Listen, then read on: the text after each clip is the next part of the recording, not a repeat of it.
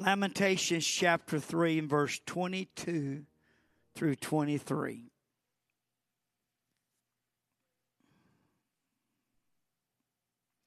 Twenty-two through twenty-three. I'm gonna I'm gonna start up at verse 19 if that'll be okay, and I apologize for that, but uh, I'm just gonna pick up at verse 19.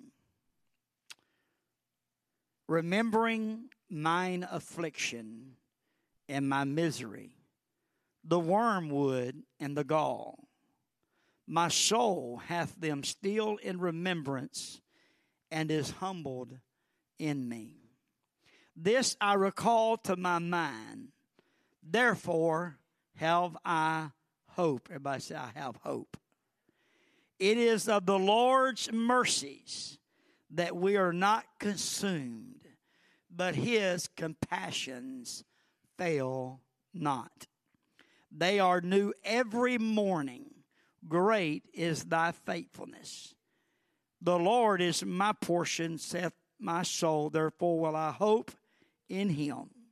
Lord, we're grateful and we're thankful for the operation of the Spirit, the lives that you've already touched. God, we're thankful for the plan and the purpose of this day and this all that you have de- designed to do in each and every life. We pray today for your anointing to deliver the word.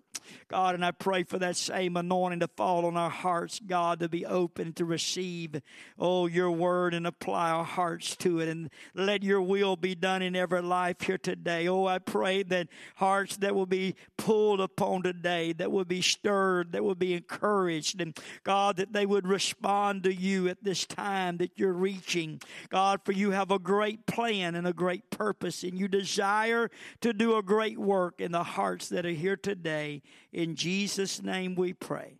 Amen. God bless you. You may be seated. Amen.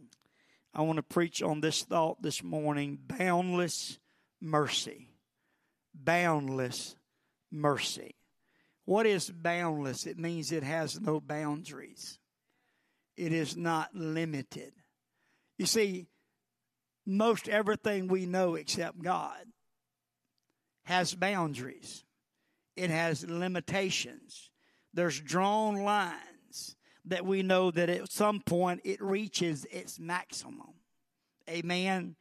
How many of you have boundless patience? Not I. There's no way. And, and, we struggle as humans to have boundless mercy because we're not God. We can try our best to have mercy, but at some point, somebody's going to reach their boundary because of our humanity. Amen. But in Psalm 23 and 6, David gives a very beautiful testimony, something that he had learned from experience with living for God. And I've always loved this uh, verse 6. He says, Surely goodness and mercy shall follow me all the days of my life. It wasn't a hope statement, but it was an experience of, of a testimony from experience. What David is saying, I've learned in my life thus far that goodness and mercy has been there with me ever since I've been living. And I have faith to know that it will always be there all of my life. How many of you found that goodness and mercy has been with you all the days of your life? We wouldn't be here today had it not been for the goodness and the mercy of God. Every single one of us would not be where we're at and would not have what we have and know what we have and be blessed the way we are if it were not for the goodness and the mercy of God. I can guarantee you there's not a person in this building that would not stand to testify if given the opportunity. Maybe you wouldn't stand, but you could. And talk about how good God has been to you. I remember my precious mother. That was one of her main. I, am telling you, anybody she talked with, that sentence was coming going to come out. God has been so good to me. Woo! Hallelujah when we think of the goodness, I didn't know they were singing this song this morning, but the Lord did, I evidently, or He laid it on their heart because He knew what He laid on my heart. but I have recorded in my message today lyrics of that song. Amen. Because they are beautiful. And it's became one of my favorite songs. Amen. The goodness of God. It goes like this. I'm not going to sing. I'm not going to uh, read the, all the lyrics. It says, I love you, Lord, for your mercy never fails me. All my days I've been held in your hands. From the moment that I wake up until I lay my head, oh, I will sing of the goodness of God. And all my life you have been faithful. And all my life you have been so, so good. With every breath that I am able, oh, I will sing of the goodness of God. I love your voice. You've led me through the fire in the darkest night. You are close like no other. I've known you as a father and I've known you as a friend, and I have lived in the goodness of God. Come on, somebody. That's why this song uh, resonates with all of us. That's why it touches on the heartstrings of our soul uh, because we can relate to the words of this song uh, and we can all sing it and make it personal because these words can become our words. Praise God. Because we've lived it, we've experienced it, we've been held under that hand or uh, in that hand of the Lord. Well, praise God. The goodness of God. God watches over us. You're not by yourself, you're not alone. You can't go anywhere that God isn't already there. You can't experience anything that God didn't see coming. Hello? Really? God's never taken by surprise. And He is never out of control. Think on that for a minute. No matter what we face, what we're going through, God is never taken by surprise and He is never out of control. That brings us a lot of comfort because He's an all powerful God and He loves us.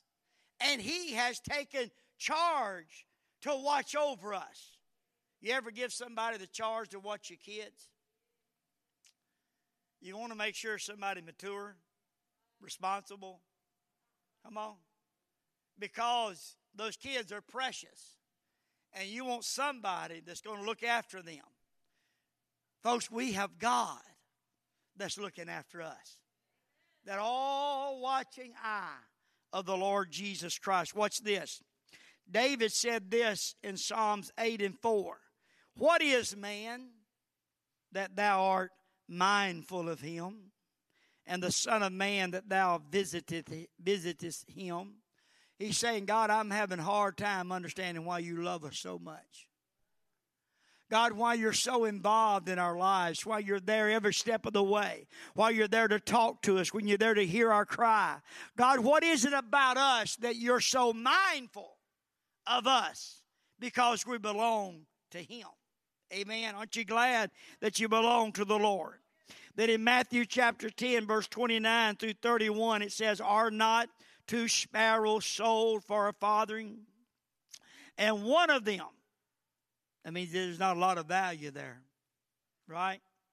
And one of them shall not fall on the ground without your Father knowing it. Not one of them shall fall without your Father. God's not really that concerned about the sparrow but he's that watchful. And he uses that as an example to tell us. But the very hairs of your head are all numbered. And God doesn't have to worry about keeping up every time one falls out in the brush. Because he knows us that well. Fear ye not, therefore, ye are of more value than many sparrows. We're the apple of his eye. I want to encourage someone today. God knows where you're at. He doesn't care about how many hairs is on our head, but He's telling us this is what kind of detail I pay attention and that I know about you. He knows our thoughts and the intents of our heart. Praise God. We are naked and open before God. That is not from a fearful mode, but that is from a heart that says, You are mine. I watch over you. I keep you. You're that important to me. You're my child. The Bible says, All souls are mine, saith the Lord, saith God. Everybody say, boundless mercy. Mercy is recorded in Scripture 276 times. Mercy endureth forever is recorded 36 times. Now, for something to be recorded 276 times, that is something that has been given great attention as a characteristic or an attribute of God. Come on. Why is He so merciful to us? Have you ever asked that question? God, why are you so merciful to me? I got the answer. And you do too. Because He loves us. Mercy can only come out of love. Hello? Real mercy godly mercy, Brother Dylan, is so rich and so powerful because it is produced out of love. And there's no one that can love us the way He loves us. And his love is with an everlasting love. I would to God that someone would get a hold of this this morning because the devil's been trying to beat some of you up. The devil's been trying to devalue some of you. The devil has been on your back big time about your mistakes and your flaws and your shortcomings and your idiosyncrasies. But God sent a preacher to you this morning to tell you how important you really are to him. We all have failed and come short of the glory of God. God. Come on, somebody. We all, like sheep, have gone astray. But I'm talking about a God that is not there to condemn, but I'm talking about a God that is there to cover. There's a difference in condemning and covering. While the world is trying to condemn, God went to Calvary and gave his life and shed his blood so that he may cover us. And when you're covered, you can't see the scars, you can't see the wounds, you can't see all the things that were there because he come to cover us. Hmm. The woman caught in the act of adultery that's pretty bad, especially in those days. It was always bad to God. But society changes and things become more acceptable. We won't get into all of that. But in that day, it was such a reproach to mankind. And it should be today. But they brought her with the intent of having her stoned. And they said, The law of Moses says to stone her. Pull out your stones and put her to death. She deserves death. There's not a question about that. We all deserve that. Hello? Remember, the Bible says, and such were some of you. Come on. And that's what he turned on those accusers. He said, Those are you that without sin, you just go ahead and cast that first stone. In other words, because if you got sin in your life, put your rocks down and get out of Dodge because you got no business here. You don't love her. You're not concerned about her life. You don't care about what she's been through. You don't care about where she's what she's facing. You don't care how she feels. But he said, and he looked at her, he said, Where are those thine accusers? And for the first time, she probably said, No man, Lord. For the first time, she probably felt the pressure fall off. She was drugged there. She was caught in the very act and brought and slung at the feet of Jesus. Hello? And so condemnation and judgment, judgmentalness was all she knew. But first time, probably in a long time, she was able to say, No man, Lord. Because when they throw their rocks down, their judgment had to stop. Their accusing had to stop because they had their own sin. Hello? They had their own mess ups. They had their own skeletons in the closet. Come on, somebody. Oh, I just love the way God brings it to face value. and how God brings things to surface and puts it in His place. You know what? I want God to put me in my place. Hello, I'm as human as anybody here, but aren't you glad that God knows how to speak into our hearts and put us in our place? I remember, I shouldn't run rabbit trails, but here we are. I remember being, and just as a point, in my in the church, my first church, only other church I've pastored, and, and there was nobody in the prayer room. I couldn't get nobody to come to the prayer room. I was feeling them old mully grubs. I ought to have been happy to be pastoring. Had a small church. We started with six folks. and By that time, we had about 20. And I was getting real frustrated, aggravated, irritated. Y'all don't never do that, do you? And, I, and I'm praying. I said, Lord, how long am I going to have to put up with this? Boy, I was having a bad day. And the Lord quickly spoke. He said, How long have I put up with you? I said, Oh, Lord, please. Never mind. Come on. I kind of feel like that's what those guys did. When he looked at them, those that are without sin, cast the first stone, they just said, Never mind. And they left. And when they were out of the way, she felt no, no more condemnation, nor more judgmentalness, and there was no accuser present. But who was present was a coverer. He said, Neither do I condemn thee. Go and sin no more. Come on, somebody. That's the kind of God we serve. When we repent of our sins, it don't matter what we've done. It don't matter how long we've done it. Just repent and go and don't do it again. That's what repentance is. It's to turn about face, walk away from it. We can't keep on doing it and be repented. Hello? But if we repent, God said, I'm done with it.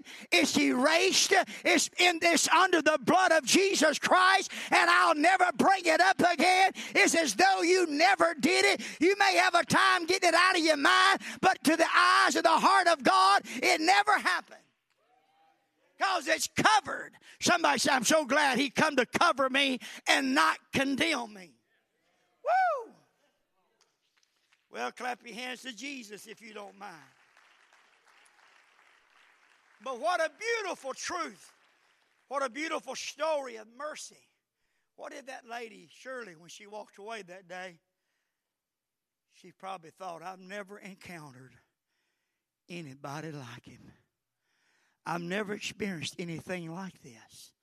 Can I speak to somebody today?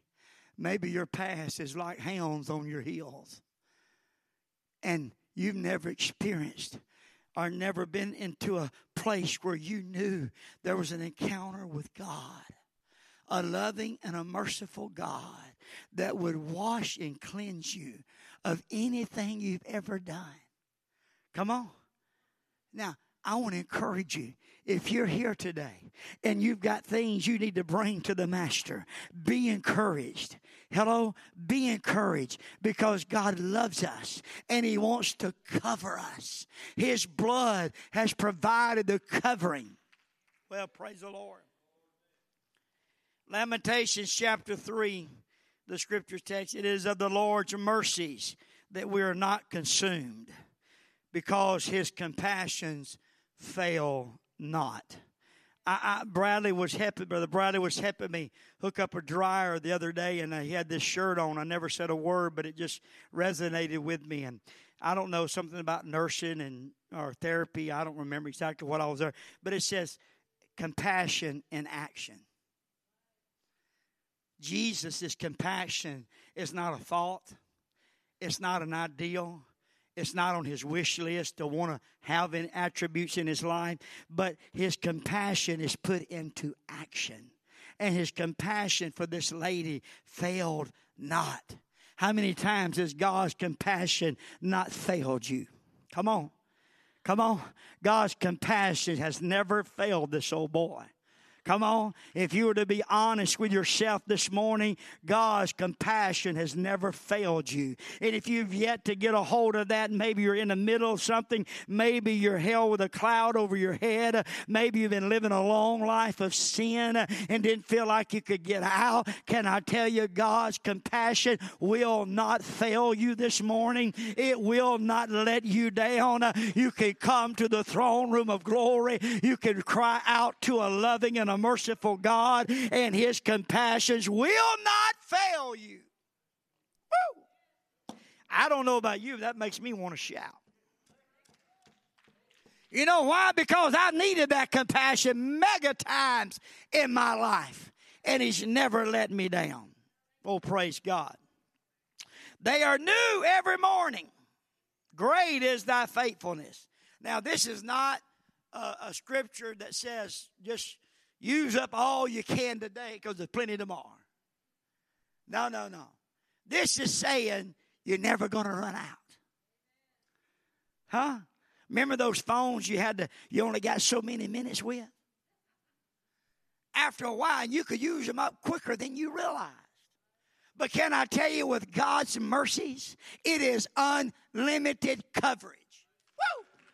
Come on, somebody. It's unlimited data. It's unlimited mercies, unlimited grace. It's unlimited long suffering. It's unlimited forgiveness. Hmm. They're new every morning. Psalm 103 and 8 says, The Lord is merciful and gracious, slow to anger. I love again when he talks about mercy, and plenteous in mercy. He just keeps driving it home. It's unlimited. It's new every morning. I got plenty of it. Come on. Mercy endureth forever. And then he goes on in Ephesians chapter 2, verse 1 through 6, and it tells it even further. Watch this. And you, everybody say he's talking about me, hath he quickened who were dead in trespasses and sin.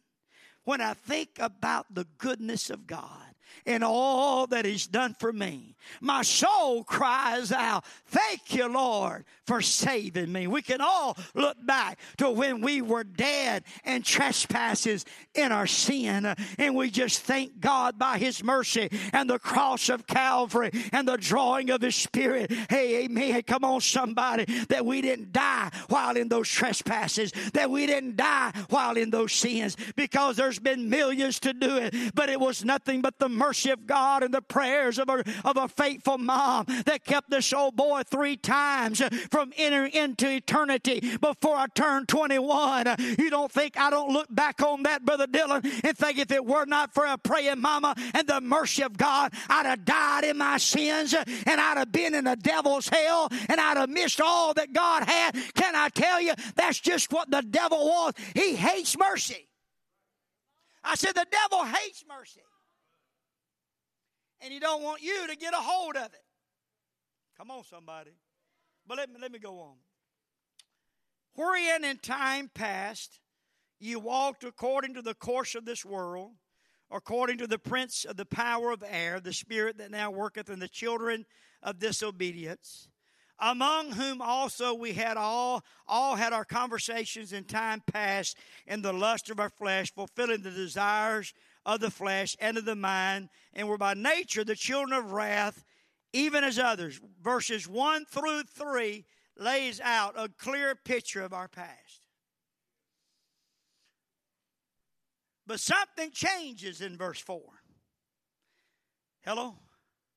It gives a clear picture of where we used to be. But in verse 4, and this is one of my favorite verses, but God. You were you and I were on a one-way train to hell, but God. We were bent to destruction, but God. We were, we were not considering our loving God. We were living for the flesh. We were fulfilling the desires of the flesh, but God. We were in trouble and our lives were a wreck, but God. We were miserable, but God. We were making a mess out of our life, but God. Come on, somebody. When did the conjunction of a but God come into your world? Where were you at when but God came real? What were you in the midst of when but God came into existence in your life. but God, who is rich, rich, rich, wealthy. I mean, Bill Gates has nothing, Warren Buffett has nothing. Elon Musk has nothing in comparison in dollars to the mercies of God. But he is rich in his mercy.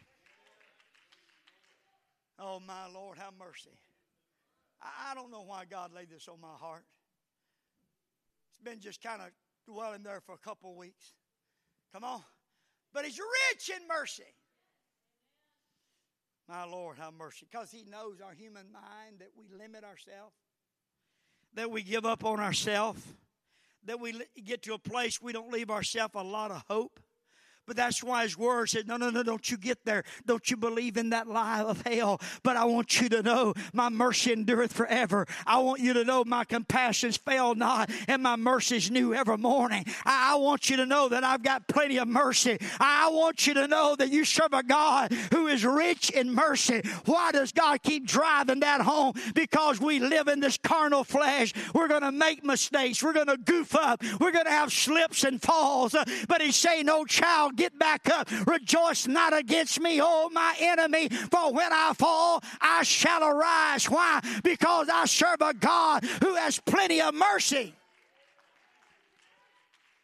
Hebrews chapter 4 and verse 16, before I go any further, says this Let us therefore come boldly, boldly to the throne of grace that we may obtain mercy and find grace in a time of need. Where are you going to go when trouble lands in your world? Where are you going to go when wreckage has happened in your life? Where you going to go when you made the biggest mistake of your life? Where you going to go when the hounds of hell are nipping at the heels of your soul? Where are you going to go when things have fallen apart and your marriage is a wreck and your children are on drugs? Where you going to go when you've led down the wrong path for so long? Where you going to go when disease has crippled your body? Where you going to go? I tell you where we're going to go. God is saying, I got the right place for you. I want you to know where, don't you come holding your head down. I died on a rugged cross, uh, but come boldly to a throne of grace uh, because at the throne of grace, there's something there for you to obtain, and it's mercy. Mercy and grace in a time of need. You know, mm, praise God. You know, us humans, we don't normally run to God till we're in trouble. But thank God we run to Him. And God doesn't say, Where you been? You just call on me when you need me? I've known people like that. I felt like that a few times. But God don't feel like that. Because God is saying, I just might have been involved in that. Hello? And so come on to the throne of grace. Anybody thankful for the throne of grace? Aren't you thankful for the throne of grace? Because at that throne of grace, you can obtain mercy and grace in a time of need. Oh, praise God. Clap your hands to the Lord Jesus Christ. We all need mercy. Let me catch up wherever I was at even when we were dead in sins, hath quickened us together with Christ. By grace you're saved, and hath raised us up together, and made us to sit together in heavenly places in Christ Jesus.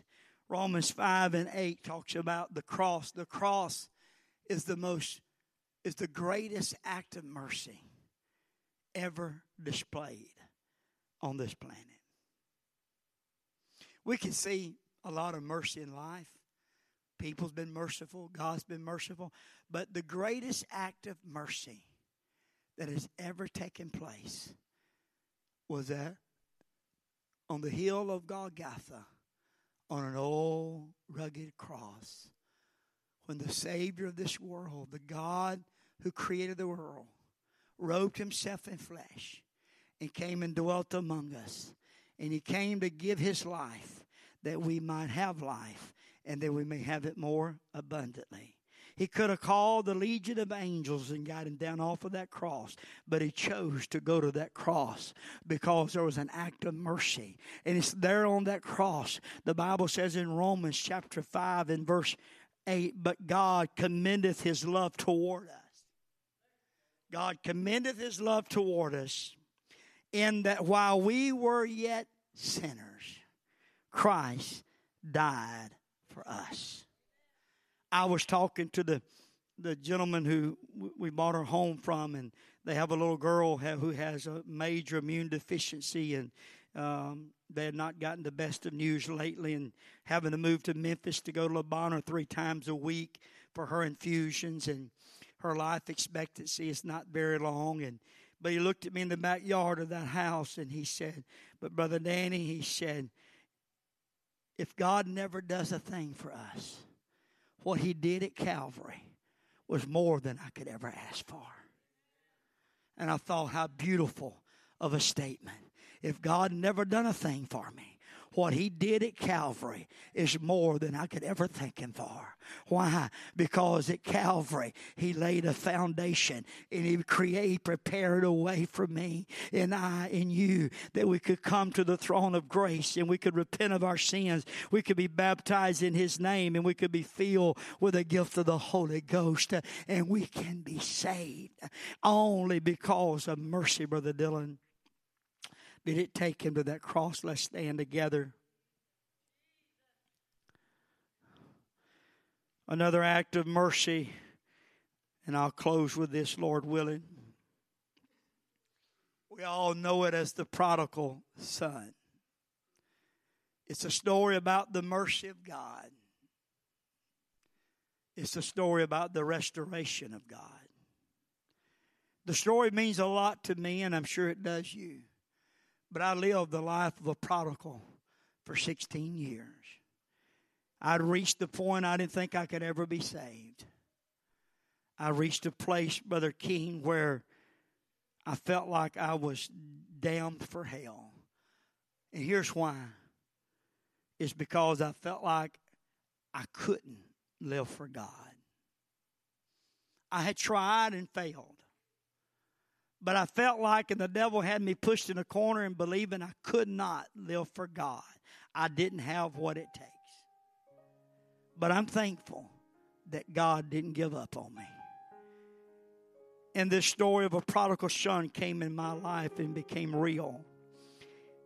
And it becomes real in so many of our lives. Every head bowed and every eye closed, if you don't mind.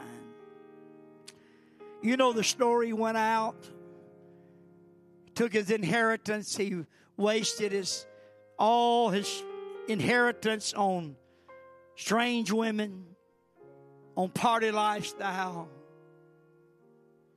living a very sinful life. He made some bad he made a bad decision. He messed up big and trouble came as trouble always comes he found himself to be in want. Instead of going back home at that point, he went deeper into it and he joined himself to a man of another country. And he became a servant to him. And he found himself, I don't know how long he was there. None of us really know, but he found himself feeding the swine. And he was so deep in poverty that he was so hungry, he desired to eat the food the swine were eating. And it was there, the call that mercy showed up. And mercy reached for him. And the Bible says he came to himself. You see, that's proof and evidence to me that he hadn't been himself. Some spirit had got a hold of him. Some spirit he got involved in something and his ideals and whatever it might be he got in connection with. And a spirit had got a hold of him and he drove him out and he began to live this life. But then all of a sudden, on bottom, he, he he came to himself and he thought, What in the world am I doing? What in the world have I done? And he thought about his father's house. And he said, You know, my father's got hired servants that's doing better than I am. And he said, I will arise and I'm going back home. If I have to, I'm, and I'm just going to be a servant because I'm not worthy. Watch what he says I'm not worthy. That's how most of us come back to God. We're not worthy. We're not worthy of mistakes we made. We're not, or, or, because of the mistakes we made. We're not worthy to be restored. We're not worthy ever to be where we once. I feel the Holy Ghost talking to somebody right now. We're not worthy to ever be where we once were with God. We blew it once and for all. And that's how he felt. He made that long journey back. He just wanted to be back in the presence of the Father. He wanted to be back into a safe place and a normal place. And he made that way back to that home. And oh, to his surprise, that dad was waiting for him. You know the story. With open arms, he embraced him, hugged him, kissed him, and he restored him, Brother Treach. He restored him. You're not a servant, you're a son.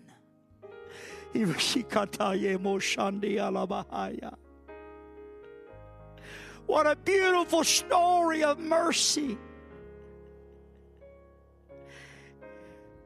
When I think about how merciful God was to me, I could have died out there in that 16 years. And like I said, I almost did three times. I could have been lost in hell for eternity. But it was mercy that woke me up. It was mercy that got my attention. It was mercy that reached for you today. It's mercy, my friend. Come boldly before the throne of grace that you may obtain mercy and grace in a time of need. Come on. Don't let anything rob you of it. I know the Holy Ghost is talking to people's hearts today. Why no one's looking around, would you make your way to the altar? Would you come and just pray and turn it over to the Lord? Would you come and surrender everything to the Master? Lord, I'm coming to the throne of grace because there's something there that I need to obtain. It's called mercy and grace in my time of need. Come on, would you come?